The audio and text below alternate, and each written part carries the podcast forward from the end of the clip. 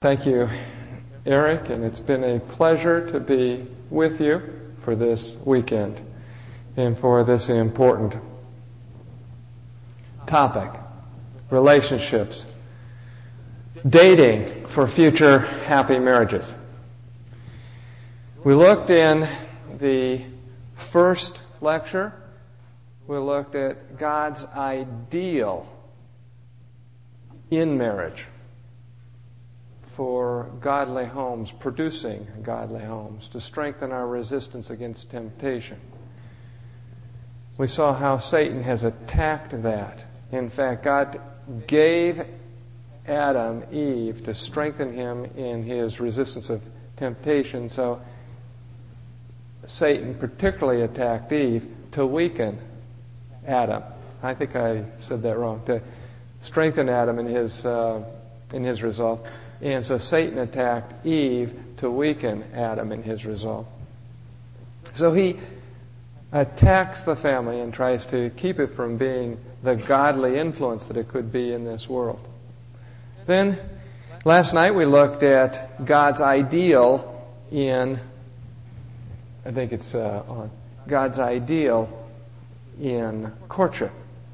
And it was revealed in how he had Adam court. Before marriage, there were three requirements. One needed to be able to support a family. And Adam could. He had home, he had a Eden um, provided to him without a large mortgage. He had basic training done. He'd named the animals. Um, he had an occupation. He could tend and keep the garden. And um, then he had the second criteria for marriage, and that is self control. Um, he had been taught by God not to eat from the forbidden tree. So he had not only a throttle, he had brakes, and necessary for a happy family relationship. And then he had the third, which was sleep, total trust in God. You know, if you don't have uh, the these three, certainly the first two. Um, if you're being wakened up, it's not God. So, uh, we can afford to trust in the Lord. Well, this morning we looked at some predictors of success. And this afternoon we want to look at key courtship questions. Last of the series. Let's bow our heads. Father in heaven, as we look over this final time where we're together, looking at the grid that you have given us to guide us and help protect us from making an, an, a mistake that would bring us great unhappiness. Pray that the Spirit may be here. Protect my lips from speaking the wrong thing. And help the ears to listen in a way that when I stumble over a word, they'll hear what I meant to say, what you meant to have said. That despite the weakness of man, the strength of God will come through and reveal Jesus to us. We thank you for hearing and answering this prayer in Christ's name. Amen. Remember taking a class in physical diagnosis right here in Loma Linda. We learned to, that to make a correct diagnosis of a disease, you have to know what questions to ask and understand the significance of the answers. Learning the right questions of medicine really wasn't the most romantic or exciting part of medicine, but it was necessary to get the right diagnosis. And asking the right question is also necessary if you want a happy home. It's not the most exciting or romantic part of our presentations.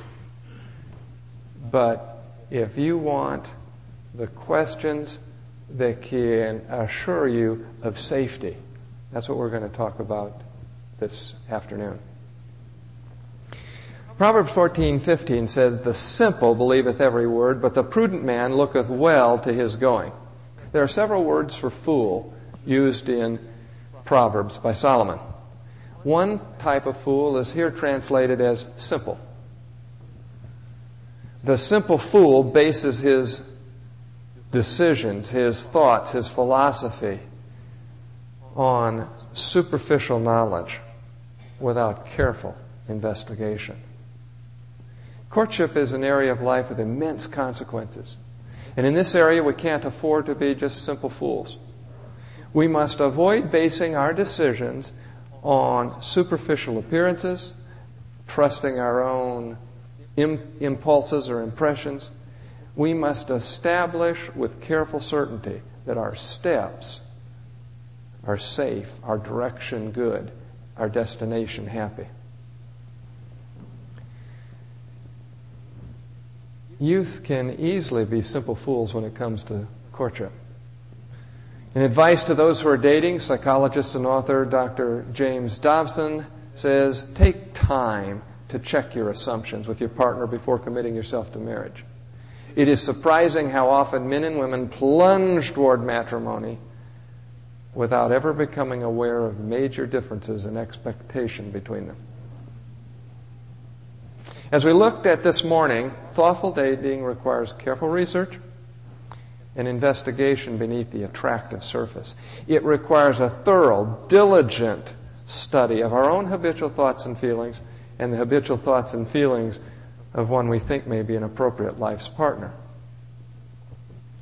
Ellen White noted a problem common to young people in courtship. They don't have sales resistance when it comes to marriage. Review and Herald, January 26, 1886. The youth trust altogether too much to impulse. They should not give themselves away too easily or be captivated too readily by the winning exterior of the lover. Those who want a successful marriage must ask the right questions before dating and while dating. And they must wait until they have the answers before proceeding. Ellen White put one question at the very top of the list. This essential first question underlies all the other questions. There was a European boy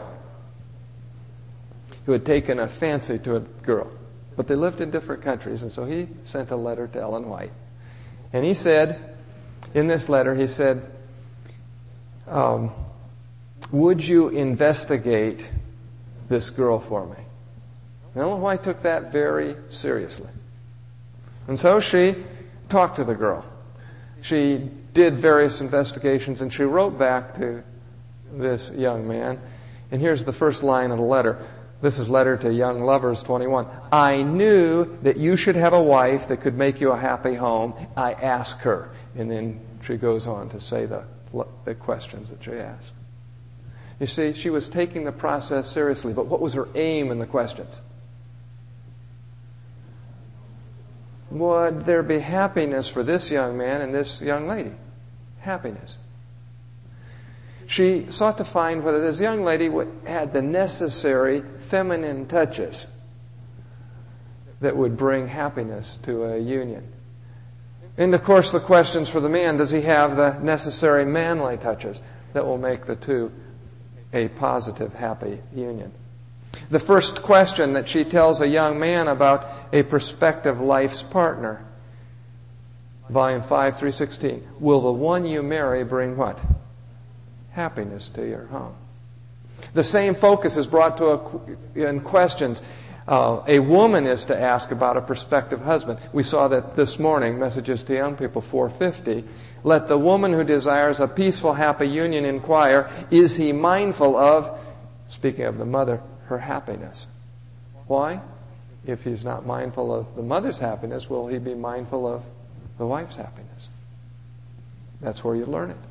And this is repeated in another letter to a woman, Messages to Young People 439. Has he the traits of character that will make her what? Happy. A new couple was also counseled to evaluate the relationship for the genuine components of happiness. Messages to Young People 439. Will this new relationship prove a source of what? True happiness. Now, what do these interactions tell us with a prophet writing to others in her first part of her instruction on homes? Well, they tell me three things.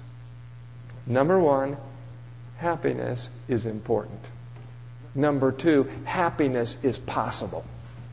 And number three, happiness is often missing.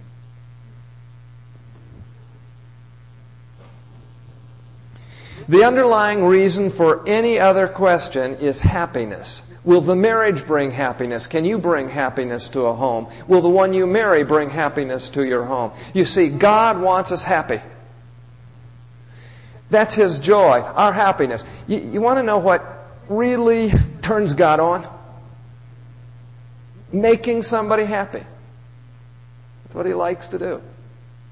And that's why Satan works so hard to make us unhappy. Because he can strike at God. And God is unhappy because his children are unhappiness. Ecclesiastes 2:26 To the man who pleases him God gives wisdom, knowledge and what? Happiness. Now, I'd like to ask you a question here and, and I don't mean to embarrass anybody or but just if you'd be willing to do this for my instruction, put up your hand if you came from a really, really happy home, what you'd call a really, really happy home. Put it up high. Some. A home where both your mother and your father were happy. Both really happy. How many of you want a home that is happier than your parents' home?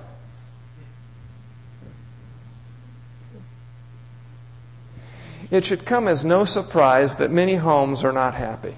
Dr. Linda Waite, the Lucy Flower Professor of Sociology and Director of the Center on Aging at the University of Chicago, studied unhappy marriages. Plenty to choose from. With colleagues, she reviewed the National Survey of Families and Households done by the University of Wisconsin in 1987-88 with a follow-up five years later, 1992 through 94. Several of her findings I found particularly interesting. First, three out of four unhappily married adults are married to someone who is happy with the marriage. Imagine being in a marriage when, where one is happy with the relationship while the other is miserable. It's sad to even imagine such a, a broken marriage relationship. Yet, that's the best that could be said about the, uh, the home. At least one of them was happy, whatever that meant. It's so important to be able to accurately answer this question about whether our spouse will bring happiness or whether we will bring happiness into the home. Not just for a little bit, but over time do we know the ingredients that bring lasting happiness? In this same study, the vast majority of divorces, in fact, 74%, took place in adults who reported at the first of the study that they had happy marriages. That was only five years before. Someone could say, well, We'll get married and see if the spouse bring happiness to the home, and if they don't, we'll get a divorce and then find somebody else that will. Unfortunately, the Waite data suggests that those who divorce are seldom happier either. Despite what people say, your best shot at a happy marriage is the first time you're married.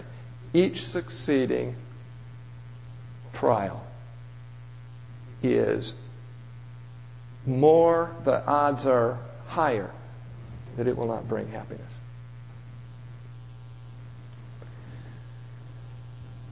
In a longitudinal 15 year study done by Ed Diener, a University of Illinois psychology professor, a specialist in subjective feelings of well being, life satisfaction. Of course, they can't say that in psychology. Uh, I mean, they have to say it that way instead of happiness. He studied 24,000 people living in Germany.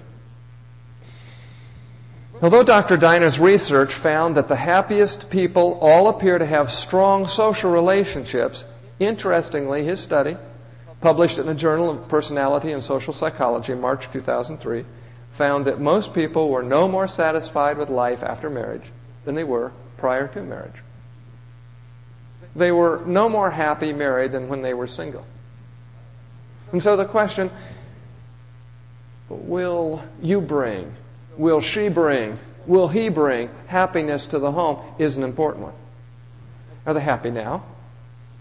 If they're not happy now, why not? What are they looking for to make them happy? The study found that people who were already satisfied with their lives before marriage were more likely to stay married longer. People who get married and stay married are more satisfied than average long before the marriage has occurred. I remember meeting Sherry right here at Loma Linda. She was the first girl that I'd run into that um, was planning on being single. She's perfectly happy to be single. Didn't need somebody else to make her happy. She had Jesus. What else did she need? And that was one of the key components that I personally was looking for. I wanted to find somebody that was satisfied with Jesus because I knew I couldn't satisfy a, a person, make them happy. Humans can't.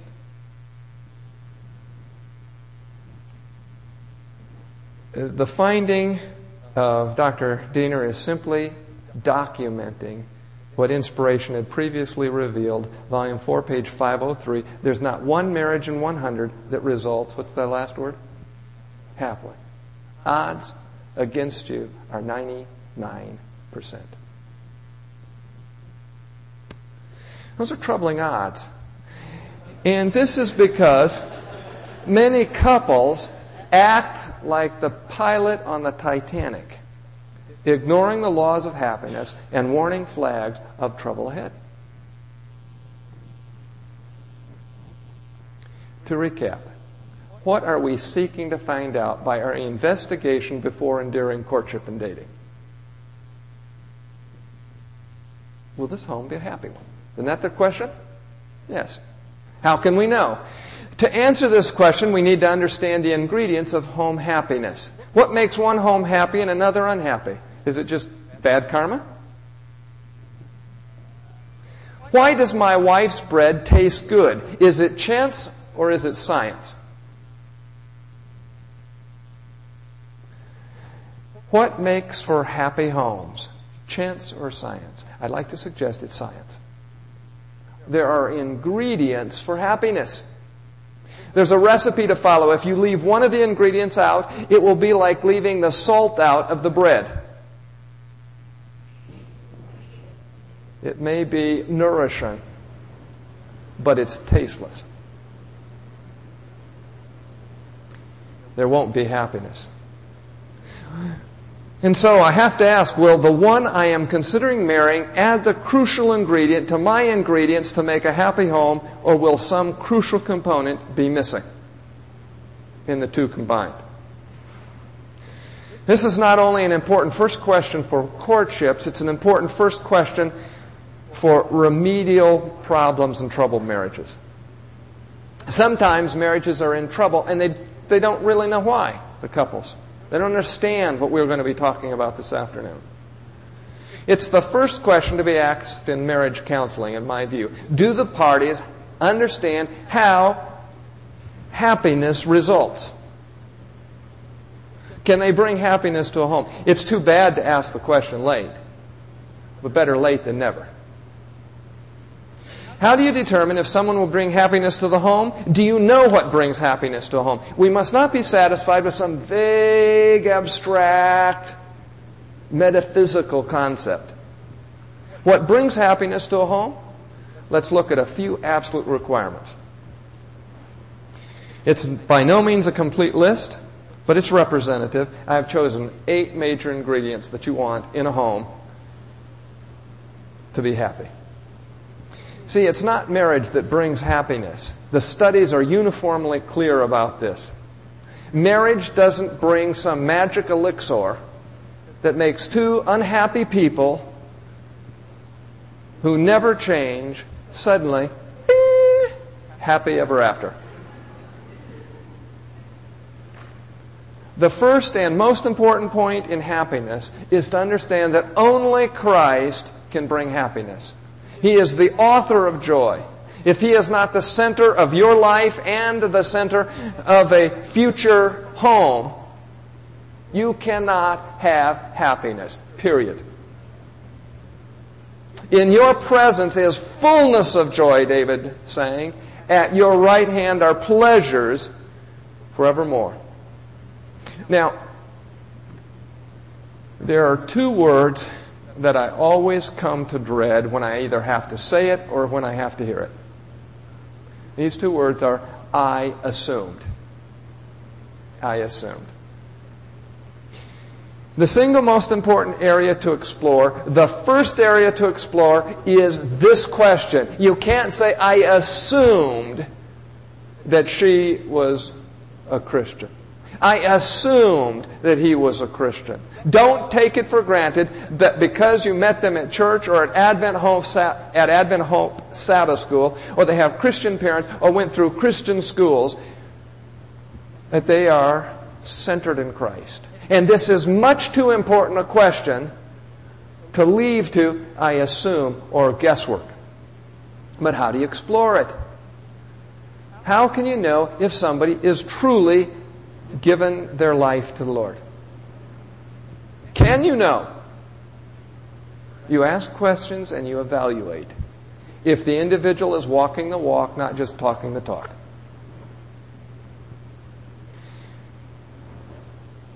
Have both unreservedly surrendered to Christ. Is he the center of your life, the center of your relationship? I like Proverbs 23, 26 from God's Word translation. My son, give me your heart. Let your eyes find happiness in my ways. That's where happiness is found. Are both daily praying and studying the Bible and following the Bible's instruction? And is there joyfulness in doing this? Or is it tedious,some wearisome, irksome? Is it something they can't wait to do? Thy word was found, Jeremiah exclaimed, and, and I did eat it, and thy word was unto me the joy and rejoicing of my heart. My dad couldn't wait to get up in the morning. Three or four, whenever, the sooner the better. Because he would there spend time talking with the Lord and praying. His palms would get sweaty. He was so excited about reading his Bible. I met a couple who uh, are known to some at this church. They they spent uh, time with my my children, Rachel and Eric. They had been involved with a ministry, but now they're not attending church anywhere. They live not too far from us, maybe 45 minutes, and we tried to get them involved in our local church. And I listened to their story.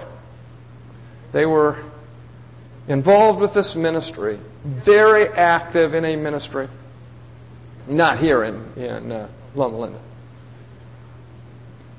But I found out that they found it hard to get up on Sabbath morning at 7:30 uh, because they had a special Bible study that they were working with. And They had to fix uh, breakfast for this person, or they were having people live with them, and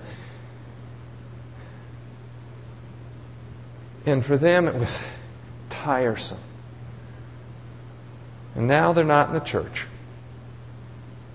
Christianity, folk, is much better than what they experienced. Don't let, this type of individual fool you into thinking they are committed Christians. If you obey and do right, a light will show you the way and fill you with happiness. Psalm 97:11. Psalm 119:14. Obeying your instructions brings as much happiness as being rich. Verse 47 of the same uh, psalm. I love your commands. They bring me happiness. In verse 70 I put here, I find happiness in your law. If they are not finding happiness in the Word of God and obeying it, there is something wrong. They're not Christians. Then are they both attempting, are you both attempting to be active soul winners? Like Bible study, not from a sense of duty, but it is the favorite activity that you engage in. Luke 15, 7. I say unto you that likewise joy shall be in heaven over one sinner that repenteth. Can you imagine an angel leaving heaven to come down to this earth? Now, it's kind of nice in heaven, I hear. Weather's nice, scenery is nice, uh, friends are nice there. And they're leaving heaven. And can you imagine Sarah Seraphim telling her friend, Cherry Bim. I, here I go again. I go to, got to go down there, spend some time with Phil and his family. Tough life. Can't wait till this miserable thing is over. Think that's how they are? There's joy in heaven over one sinner that repenteth. They're ecstatic in the work they're doing. They can hardly wait. They, the wonder of heaven, the beauty of heaven, the glory of heaven is not as desirable as the smog of Loma Linda if they can win a soul.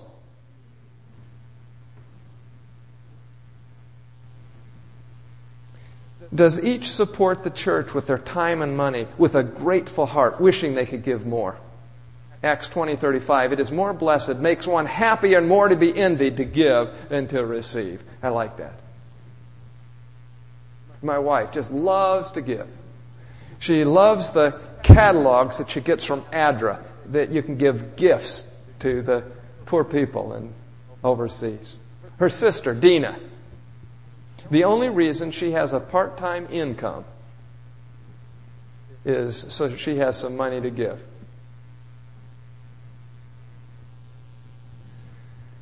And is prayer meeting a habit for both? Hebrews 10:25, not forsaking the assembling of ourselves together as the manner of some is. Friday we ate with the Kelms. And Dr. Kelm was uh, telling how that this last week um, he just was anxious and happy to be going to prayer meeting, supporting the program. It wasn't some dirge we listened to. I was just interested and it was a joyful duty. They believe in it and they have a good time supporting it, doing it. Not reluctant, not because, well, you have to. It's there. Of prophecy says, you don't go to the prayer meeting, maybe you're just not going to make it to heaven. And uh, well, she doesn't say that. And you want to know if the one you think to unite your life with, with is, if they are going to prayer meeting, are they going because God is there or because you're there? If these things don't make them happy, they don't have the presence of Christ. I can tell you that. You see, the Pharisees were religious, but they didn't have the joy and peace of Jesus in their worship. Is there criticism of others? Now, in all of this, you're looking for a trend, not a one time error. Are they seeking to rid themselves of these types of evils, though they may trip from time to time? Ephesians 4:31 says, "Get rid of all bitterness, rage and anger, brawling and slander, along with every form of malice." Are they trying to get rid of these things? Do either of the couple show the love of the world by how they spend their time and money? the type of reading they choose, how they dress, what music they listen to, what foods they eat, what sports they engage in and watch. 1 John 2:15 Love not the world, neither the things that are in the world. If any man love the world, the love of the Father is not in him. You can know it. If they have the love of the Father, they'll love the law. If they don't, they'll love the world. Then is either restless lacking in peace. The wicked are like the troubled sea when it cannot rest, just always needing something, always some activity. Some music has to be playing, something going on all the time. Where do they have peace with themselves?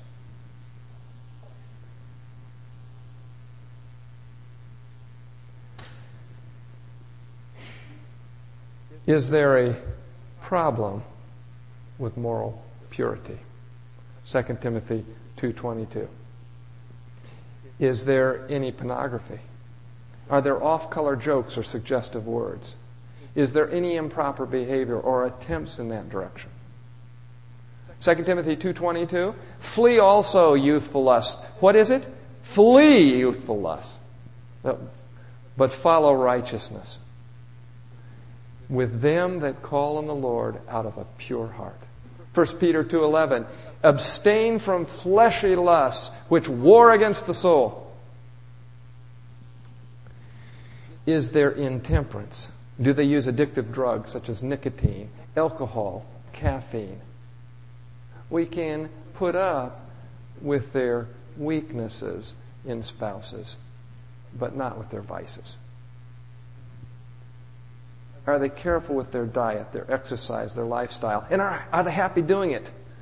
I'm going to eat this peanut butter if it kills me. You see, happiness doesn't come from burying your spouse most of the time. Are they living in such a way that they will not prematurely bring sickness and death to the family and leave you without a spouse?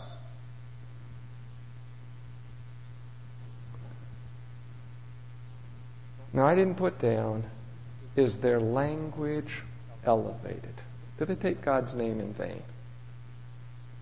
Or are they loose with their lips?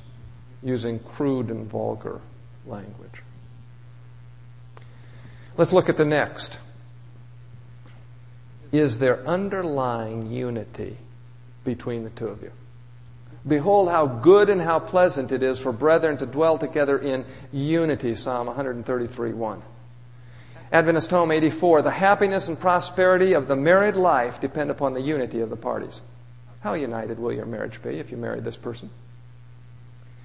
Do you enjoy similar activities? They don't need to be identical, but they should be complementary. Do you both value a healthy lifestyle? Will you both like healthy food and activities?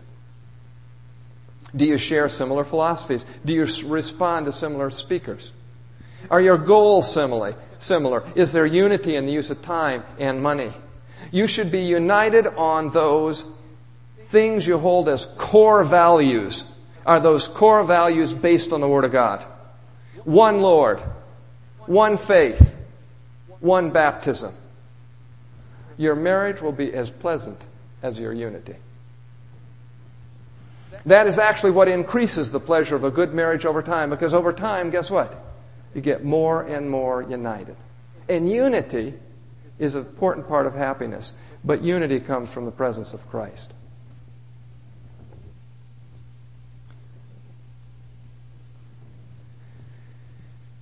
And then is there a habitual courtesy? Be peaceable, gentle, showing complete courtesy to all. Titus 3:12, New English Translation. Is there sympathy for others' pain or troubles, or is there a callous indifference?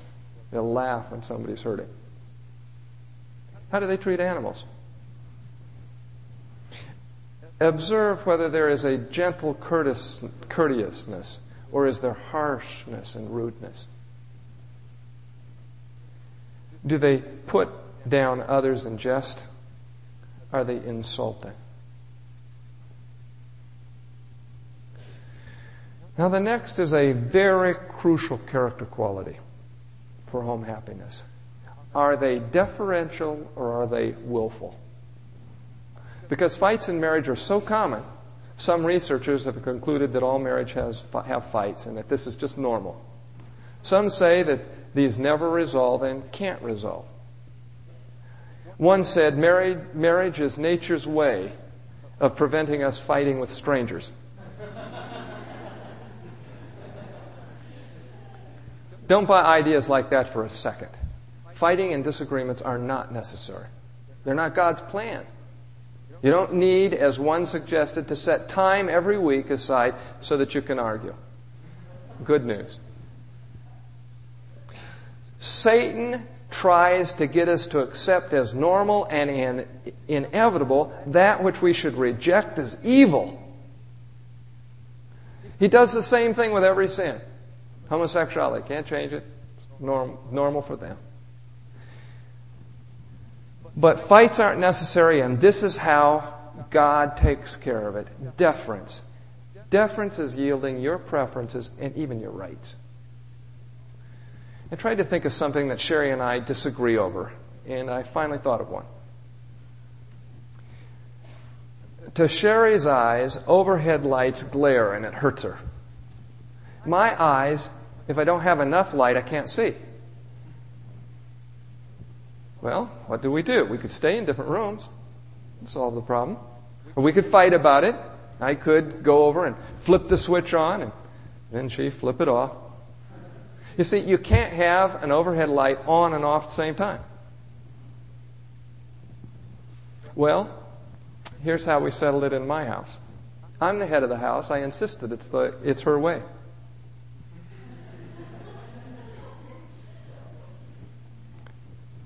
When I lose Jesus,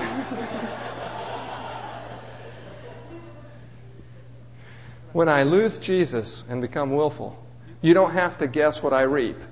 More willfulness, not only in me, but in my family. I am planting in my own life and in the lives around. But with the presence of Jesus, He helps me plant deference, that gentle seed. And I like that crop because it yields gentle deference in me and those around me. We have trashy neighbors about two miles away from our house in North Georgia. Apparently, there's some drug addiction and others. Now, we are way out in the country. We're up on a hill. You can't see anything around us, no houses. We are well hidden. But to come to our our road, and then we have a nine tenths of a mile gravel road to our place, so we're quite isolated. But we have to go up a road two miles from us, and there's just trash all over the road. Horrible. That's when we first moved in. Now, we could demand our rights, spy out who was littering, turn them in. Of course, and then they would be angry with us. We'd have no influence with them. They might come over and shoot us. We'd be right. Dead right. But we decided on a different plan. We'd go out and we'd pick up the trash about two miles from our home, that road that comes in. First Sunday we did it, 16 bags. And they quickly dropped more. The, drags were, the, the bags were stinky. And we had to pay to throw them away the dump.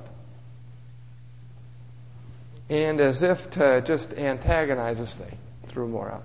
But every day we'd pick it up. As we'd drive up that road, we'd get out and run around, have a great time. Family togetherness. and you know, other neighbors have now joined in. We have been praying to reach our neighbors. Because you know, we just moved into this place. And um, they have said, let's set up a schedule so that we can pick this up. Abraham was deferential toward Lot.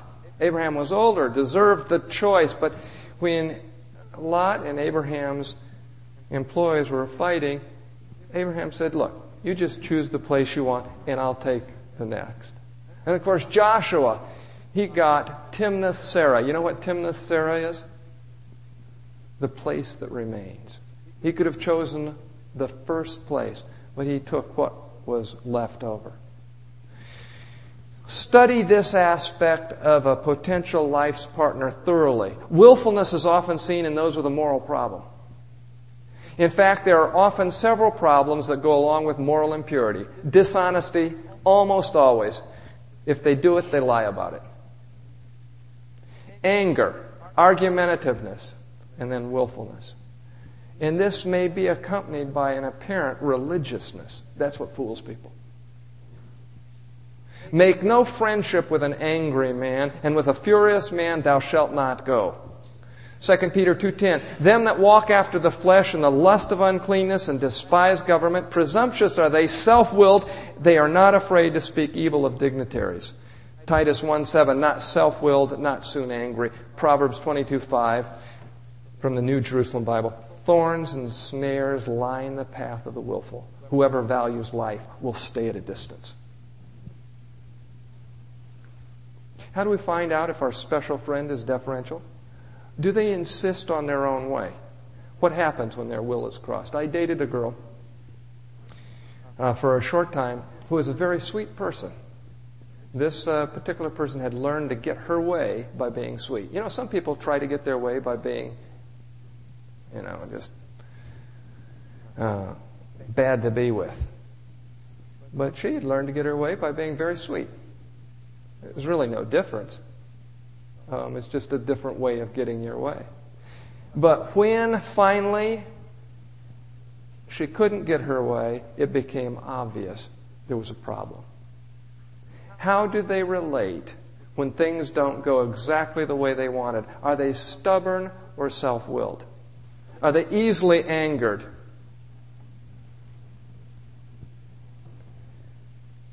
Are they critical of authority figures? Do they get along well with others? Are they friendly?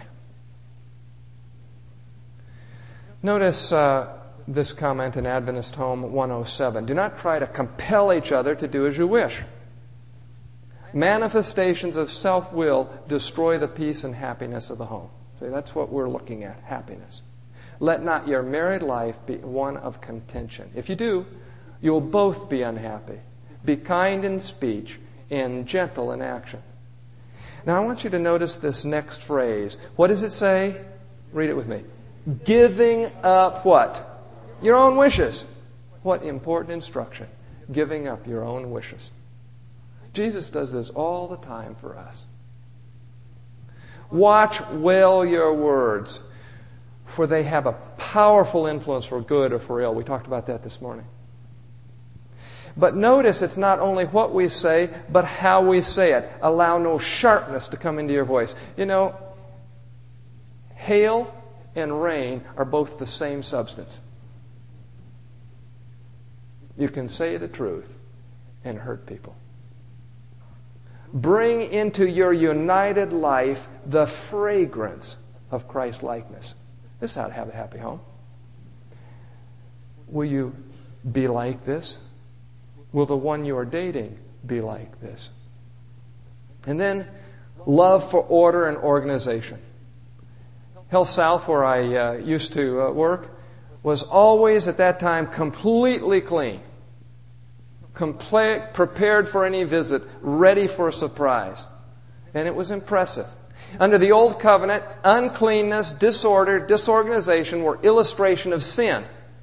Idols could be worshipped haphazardly without regard for neatness or, clean, or cleanliness. You could worship idols, you go to the temple in any old get up you wanted. But God's worship was much different. Cleanliness, order, and organization were rigidly enforced. The house, house of worshippers, the, the houses that the worshippers lived in, were to be completely clean. The bodies of the worshippers were to be fully washed. In the new covenant, we have the foot washing service. God wants cleanliness.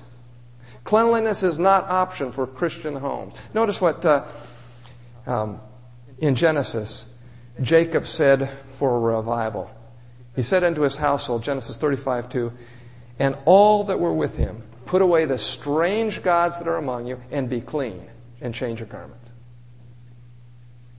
Second Chronicles 9 4 uh, t- uh, today's English version. Speaking of uh, a visitor to Solomon's, uh, she saw that the food was served at his table, the living quarters for his officials, the organization of his palace staff, the uniforms they wore, the clothing of the servants who waited on him at feasts, and the sacrifices he offered in the temple. It left her breathless and amazed. Organization, detail, order. King Hezekiah 2 Chronicles 31 2, reestablished the organization of the priests and Levites under which they each had specific duties and so forth. Now, I have to tell you, in my Wichita office, I didn't have a very neat desktop. It was a mess. And I began to come under conviction. That does not speak well about the God I worship. It's not representative. It bears a false witness. It undercut my witness for God. I'd invite the patients in, and there was my desk, all cluttery. And one day I determined by God's grace to not leave my office until the desk was clean, cleaned off. I began doing it. That evening I either threw it away or put it away or got it done. And I found that untidiness was just another way for me to procrastinate. Staff noticed it immediately. I gave them my testimony of my God who loves order and organization, which of course forced me to continue it. Our home must testify to the God we worship. We can't be happy without this. Notice Adventist Home 22. A wife and mother cannot make home agreeable and happy unless she possesses a love for order, preserves her dignity, and has good government. Therefore, all who fail on these points should begin at once to educate themselves in this direction and cultivate the very things wherein is their greatest lack. This is so important. Determine to find out this information on anyone you're thinking of marrying. One well ordered, well disciplined family tells more in behalf of Christianity than all the sermons that can be preached, even by Doug Batchelor or my son in law, Eric. Such a family gives evidence that the parents have been successful in following God's directions and that their children will serve Him in the church. Their influence grows, for as they impart, they receive to impart again. The father and mother find helpers in their children who give to others the instruction received in the home. The neighborhood in which they live is helped, for in it they have become enriched for time and for eternity. The whole family is engaged in the service of the Master, and by their godly example, others are inspired to be faithful and true to God in dealing with His flock, His beautiful flock. And so the question is she or he habitually neat, tidy, orderly, and organized? How do you know if there's a love for order? Check it out. Is there planning and scheduling? Is the room neat and tidy? Is the bed made? Are things put away? Are clothes hung up? But we must hurry on to three other areas. Finances is one of the three common areas of disagreement. This is a very important area in home happiness. All couples should have the fundamentals before marriage. John 6:12 when they were filled he said to his disciples gather up the fragments that remain that nothing be lost. You see we are not owners of anything we're stewards. And so the question is their recognition of God's ownership in all things. Is money spent for vanity, show, or display? Remember that our actions and thoughts, our deeds and our words are seed. We talked about that this morning. What kind of harvest will vanity produce? A harvest of vanity. More will need to be expended. This will never end. There will always be something more to display fashionable and expensive clothing for ourselves and our children, luxury cars, extravagant homes with elegant furnishings. We must have the latest tennis rackets, golf clubs, and ski equipment. Our membership must be in the finest country club. Our vacations to exotic places. Our children will need to be schooled in the most exclusive of the local academies. Each of these expenditures is a seed with a further harvest.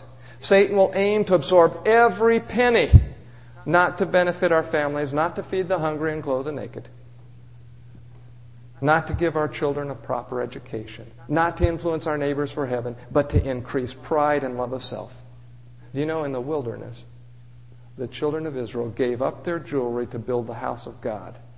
And the early Christians did exactly the same thing. Peter said, Whose adorning, let it not be that outward adorning of plaiting the hair, and of wearing of gold, or of putting on of apparel and Paul said in like manner also that women adorn themselves in modest apparel with shamefacedness and sobriety, not with broided hair or gold or pearls or costly array.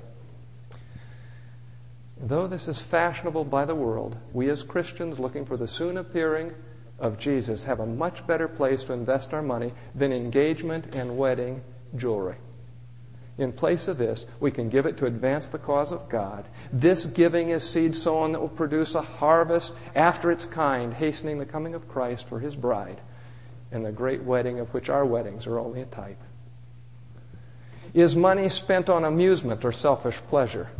Is there love for going to shows, movies, renting videos, expensive restaurants, professional sports? Is money expended on the latest video games? Is money expended for fictitious books and magazines? These are the questions you want to evaluate if you want a happiest of happy homes. Said the prophet, Wherefore do you spend money for that which is not bread, and your labor for that which satisfieth not? Is there self denial for others' needs? Do both have savings? Is there avoidance of debt? Is there generosity toward the poor? Is there faithfulness in tithes and offerings? By every penny we spend, we show whether we love God supremely and our neighbor as ourself. We're sowing seed. And then, patient, diligent, thorough consistency. Are the parties careless in work habits, or is there patient, thorough diligence? Is there only talk about doing better, or is there follow through? Proverbs 27 23. Be thou diligent to know the state of thy flocks and look well to thy herds. The details matter, brothers and sisters. You must find out if the persons that you're uh, dating or thinking of dating, if the teachers and the work supervisors give a good recommendation of your potential spouse's work habits, their industry, their reliability. That's why it takes 2.4 years to work through this stuff. He becometh poor that dealeth with a slack hand, but the hand of the diligent maketh rich. Proverbs uh, 10:4 says. Proverbs 12:24, the hand of the diligent shall rule, shall bear rule, but the slothful shall be under tribute. The slothful man, Proverbs 12:27, roasteth not that which he took in hunting, but the substance of a diligent man is precious. In other words, if somebody does something that you're, you're dating, do they follow through with it so they get the results of their labor? Proverbs 13:4 The soul of the sluggard desireth and hath nothing, but the soul of the diligent shall be made fat. Proverbs 21:5 The thoughts of the diligent tend only to plenteousness, and Proverbs 22, 29, Seest thou a man diligent in his business? He shall stand before kings. He shall not stand before mean men. Notice how the ingredients for home happiness are not dependent on talents and gifts and intelligence. If they were, only a few homes could be happy. But this is something that everybody can have. And thorough, patient diligence with consistency is necessary for proper child care. Like braces on the teeth, the gentle, firm, consistent pressure of consistency molds everything. And they mold our home and they bring happiness. All can have the presence of Christ, which brings unity, unity teaches courtesy and deference, and gives a love for order and organization. And his love for Christ is awakened. All, whether rich or poor, will be eager to learn to manage money more wisely and time more wisely so they'll have more to bring others to the joy that we have in Jesus. The presence of Christ will motivate us toward a consistent, thorough, patient diligence like Him who is with us. If there's one more ingredient in happiness, we looked at a portion of this quote. There was that European boy who contacted Ellen White to ask about a person that he liked and thought might make a good wife. And so Ellen White agreed to investigate and did investigate. And in a letter written in Europe in 1886, 1886 she said this I had reason to think that she disliked domestic labor, and I knew that you should have a wife that could make you a happy home. Note, if this girl disliked domestic labor, she could not make a happy home. These are not optional, these are essential. So Ellen White talked to the girl. She asked the girl if she loved the fellow. The girl said no. You can read all the questions she asked in the book Letters to Young Lovers. But I want you to notice the question she asked about homemaking skills. I asked her if she had any experience in those duties that make a home. What experience that she have in running a home? Cooking, cleaning. They're not very romantic, not very exciting things. It's a crucial question. What is your experience in running a home? Is it something you like to do? What is your experience in housekeeping? Is this something you like to do? What's your favorite part? What part do you dislike most? These are questions that you need to find out in dialogue. What is your experience in cooking and baking? Is this something you enjoy doing? Is your cooking healthy? Inexpensive? What is your experience in sewing? Have you ever made a dress? Can you repair clothes? Now, if I was being interviewed for a job, what questions would I be asked? I would be asked about my experience in the job for which I was applying. You want to know the experience, the aptitude, the interests, and the tasks that go into the job. Those are the questions that must be answered before a marriage for both sides. She answered that she had done housework at home in her father's family. It was somewhat of an incomplete answer. It may have suggested more than was true. Because Ellen White then said, I asked these questions because as her character had been presented to me, she needed special education in practical duties of life, but had no taste or inclination for these things. You see, this girl needed special ed. Eliezer had an opportunity to observe Rachel, Rebecca. He saw her taking her responsibilities, getting water for the house. It may have been for drinking, for cooking, or bathing. But she knew how to work. And practical knowledge of running a home is needed. Deuteronomy 113 says this Select wise and practical men, those known among your tribes, whom I may appoint as your leaders. Psalm 128, verse 2 When you eat the labor of your hands, you shall be happy, and it shall be well with you. God designed work to make us happy. And homes that don't understand the joy of work can never be happy. Health reformer, 5 1 1877. Upon no account should the marriage relation be entered upon until the parties, male and female, have a knowledge of the duties of a practical domestic life. Letters to Young Lovers, page 19. Before assuming the responsibilities involved in marriage, young men and young women should have such an experience in practical life as will prepare them for its duties and its burdens. There you have it. Eight important areas to explore for home happiness. And eight important areas to explore not only in others, but to explore in yourself. You know, the sword of the Spirit is a two edged sword. You know what that means? It means it cuts the listener, but it also cuts the speaker. As I was studying this, I realized that when I was here this weekend, I would need to make my bed and keep it tidy. Yeah. And I found it in my home. One of the things that just about three months ago, I was trying to think, what could I do? Sherry takes such good care of me. She's such a wonderful wife. What could I do just to be a thoughtful thing for her? Every morning, I can make the bed. And she always makes it, but I try to beat her to it. And, um, um, but these cut, as I was thinking these things through to, to say, I realized there are areas in my life that I don't come up to the standard of bring happiness to my home. I'm thankful that Jesus changes us, covers us. I'm thankful for forgiveness, for deference, for all the things that have made it possible for Sherry to be happy living with me. So these eight areas, the presence of Christ, arching in supporting, underlining unity habitual courtesy, deference, love for order and organization, wise money management. We might say time management too there. Patient, diligent, thorough consistency, and practical home skills. If you carefully investigate these areas prayerfully, both in your own life and in the one you're dating, you have all the information you need to make a wise decision. Shall we bow our heads? Father in heaven, it's been my attempt to speak plainly.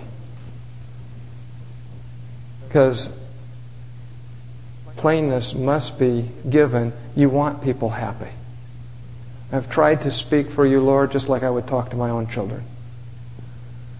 And Lord, you've rebuked me as I've studied these things. And I want to be a husband and father that brings much greater happiness into my home by more carefulness that you provide in control of what I say and, and how I say it, my tone of voice, courtesy. I pray, Lord, that for all of us, the presence of Christ may go with us, that we can bring a blessing, be a blessing. We're so grateful for this time that we've had to spend studying your word, meditating on some of its principles. And I pray that you will use this to plant in some hearts seeds that will bring a rich harvest for Jesus. We thank you for hearing and answering this prayer in Christ's name. Amen.